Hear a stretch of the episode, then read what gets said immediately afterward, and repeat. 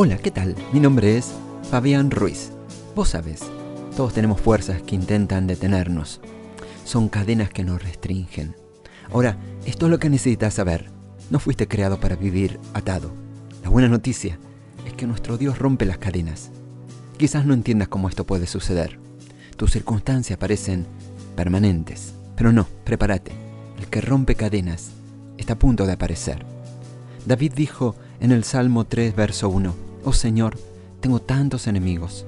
Son muchos los que están en mi contra. Son tantos los que dicen, Dios no lo rescatará. Estaba diciendo, Señor, parece como si mis enemigos se multiplicaran. ¿Sentiste eso alguna vez?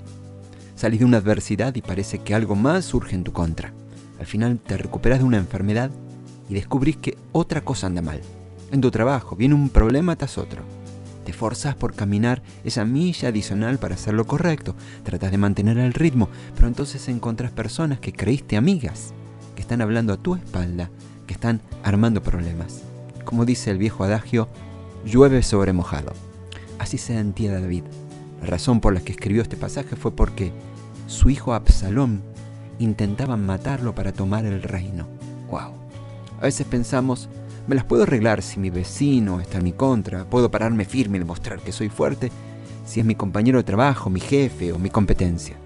Pero cuando se trata de nuestra propia familia, cuando son los de nuestra misma sangre, es, fácil pensar, Señor, esto no es justo, no sé si puedo resistir. David pudo haberse sentido abrumado.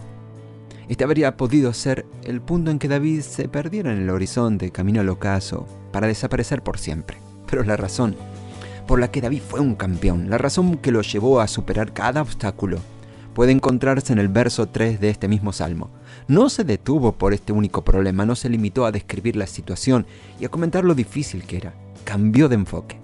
Dijo, en efecto, Dios, tengo todos estos problemas. Esto es lo peor que he tenido que enfrentar. Entonces viene el verso 3 y dice así, pero tú, pero tú, oh Señor, eres mi escudo que me rodea, eres mi gloria, es el que sostiene mi cabeza en alto. ¿Qué dice este mensaje? Nunca dejes que la oposición tenga la última palabra. Hay momentos en los que decimos, el estudio al médico no parece bueno, no me siento bien, realmente no sé cómo voy a hacer, pero tú, Señor, sé que podés encontrar un camino. Siempre hay que agregar un pero. Sí, estoy pasando por momentos difíciles, pero sé que Dios me sacará adelante. Sí, mis ahorros se han recortado la mitad, pero yo sé que Él es Jehová Jireh, Él proveerá todas mis necesidades. O puedes decir esto, sí, he tenido esta adicción por mucho tiempo, pero sé que es solo transitoria. Mis cadenas se han roto. Aquel a quien el Hijo deja en libertad es verdaderamente libre. Con mucha frecuencia se nos olvida incluir la palabra pero. Bien, acabo de pasar por demasiados problemas, no es justo. Sí, pero Dios dijo que te devolvería el doble por esa injusticia.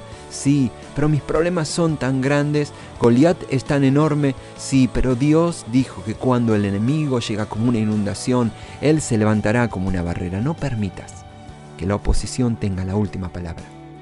Este desafío nunca habría sido permitido con la intención de destruirte, fue permitido para ascenderte.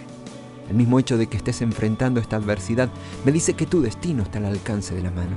Te desafío a que seas fuerte en el Señor. Ponete toda la armadura de Dios. Levántate cada día consciente no solo de quién sos, sino de a quién perteneces. Ningún obstáculo podrá retenerte. Lo que el enemigo dispone para dañarte, Dios lo va a cambiar, Él lo va a utilizar a tu favor.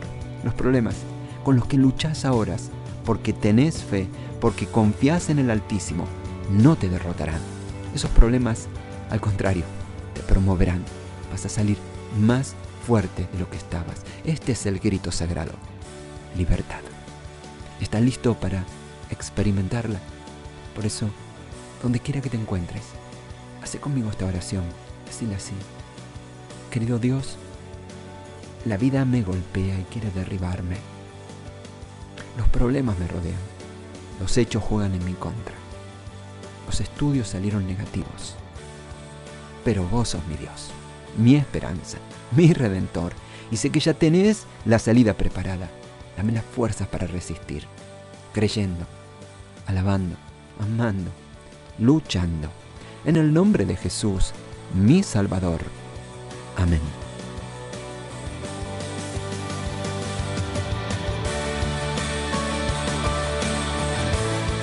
Deseamos que esta palabra haya sido relevante para tu vida.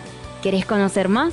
Envíanos un WhatsApp a Conectar a la Meda al 1215 17 80 81 o podés visitarnos en San Martín 2020, Ciudad de Mendoza, República Argentina.